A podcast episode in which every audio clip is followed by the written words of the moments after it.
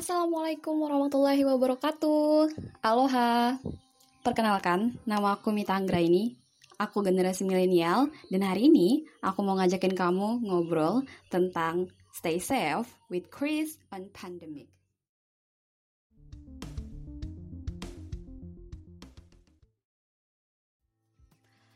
Anyway, sebelum ngobrol lebih jauh, aku pengen update dulu kasus terinfeksi COVID-19 di Indonesia.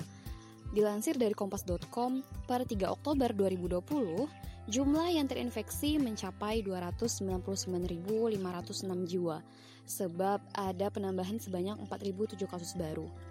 Khusus untuk Kalimantan Barat, ditemukan ada sebanyak 1.023 kasus. Dan aku yakin ketika kamu dengar podcast ini, jumlahnya udah bertambah. Jadi, kamu apa kabar? Sehat-sehat terus ya. Jujur, Hal ini yang bikin aku strict dengan aktivitas yang aku lakuin ketika keluar rumah. Rasanya was-was setiap saat. Aku khawatir apa yang aku sentuh, aku pegang, atau malah yang aku konsumsi menjadi tempat melekatnya COVID-19.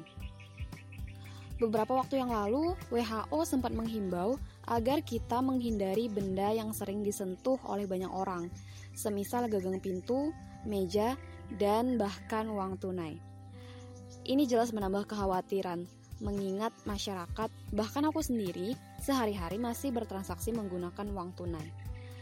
Karena penasaran, aku kemudian cari-cari artikel terkait hal ini. Salah satu yang menarik adalah artikel dari Halodoc yang dipublish pada 29 April 2020 lalu.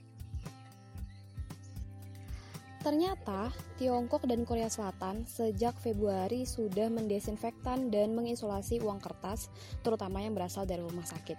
Jadi, uang tunai tersebut disterilkan menggunakan sinar ultraviolet atau mereka juga menyegel uang tersebut selama 14 hari sebelum didistribusikan kembali ke masyarakat. Beberapa penelitian bahkan menyebut bahwa uang tunai lebih kotor dari yang kita kira.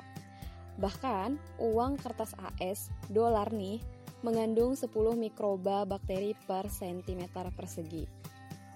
Menurutku, ini cukup masuk akal, mengingat kita nggak pernah tahu histori dari uang yang kita pegang.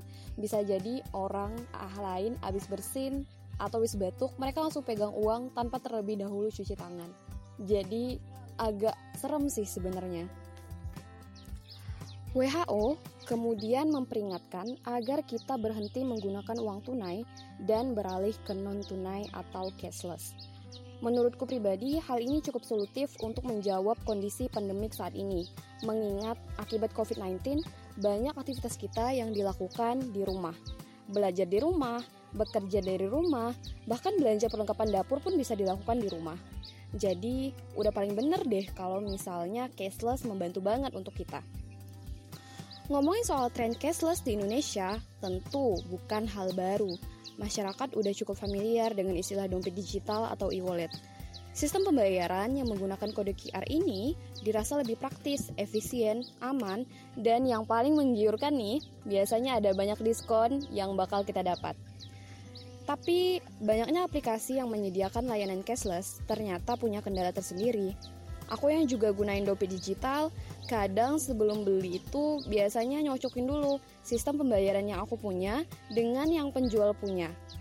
Gak jarang nih, akhirnya gunain uang tunai atau malah gak jadi beli karena sistem pembayaran yang kita punya beda. Atau kasus lain yang aku temuin beberapa waktu lalu. Dalam salah satu kegiatan webinar yang aku ikuti, panitia itu memberikan uang ganti kuota, tapi melalui sistem pembayaran yang udah mereka tentuin. Alhasil, sembari mengikuti kegiatan webinar, peserta yang lain malah sibuk download app. Jadi ternyata ribet juga. Nah, pemerintah Indonesia melalui Bank Indonesia ternyata udah menyediakan solusi yang lebih efektif. Namanya KRIS, Quick Response Code Indonesian Standard. Pas pertama kali dengar tentang Kris ketika mengikuti sosialisasi di Bank Indonesia Kalimantan Barat, dalam hati aku bangga banget sih. Karena pemerintah udah berhasil menciptakan teknologi pembayaran digital yang bisa menjawab permasalahan saat ini. Bukan cuma itu, kuy kita intip beberapa hal menarik dari Kris. Pertama, Semuanya bisa dilakukan melalui ponsel masing-masing tanpa perlu bersentuhan dengan benda lain. Jadi, bisa dijamin kalau interaksi menggunakan kris itu safety banget. Kedua, transaksi menjadi lebih simpel, efisien, fleksibel. Jadi kayak yang aku bilang, dengan satu aplikasi kamu udah bisa terintegrasi dengan aplikasi pembayaran lainnya. Ketiga, Kris turut menunjang kemajuan bisnis, di antaranya kamu bakal terhindar dari proses pembayaran secara tunai dan biaya pengelolaan uang tunai. Setiap transaksi juga tercatat secara otomatis.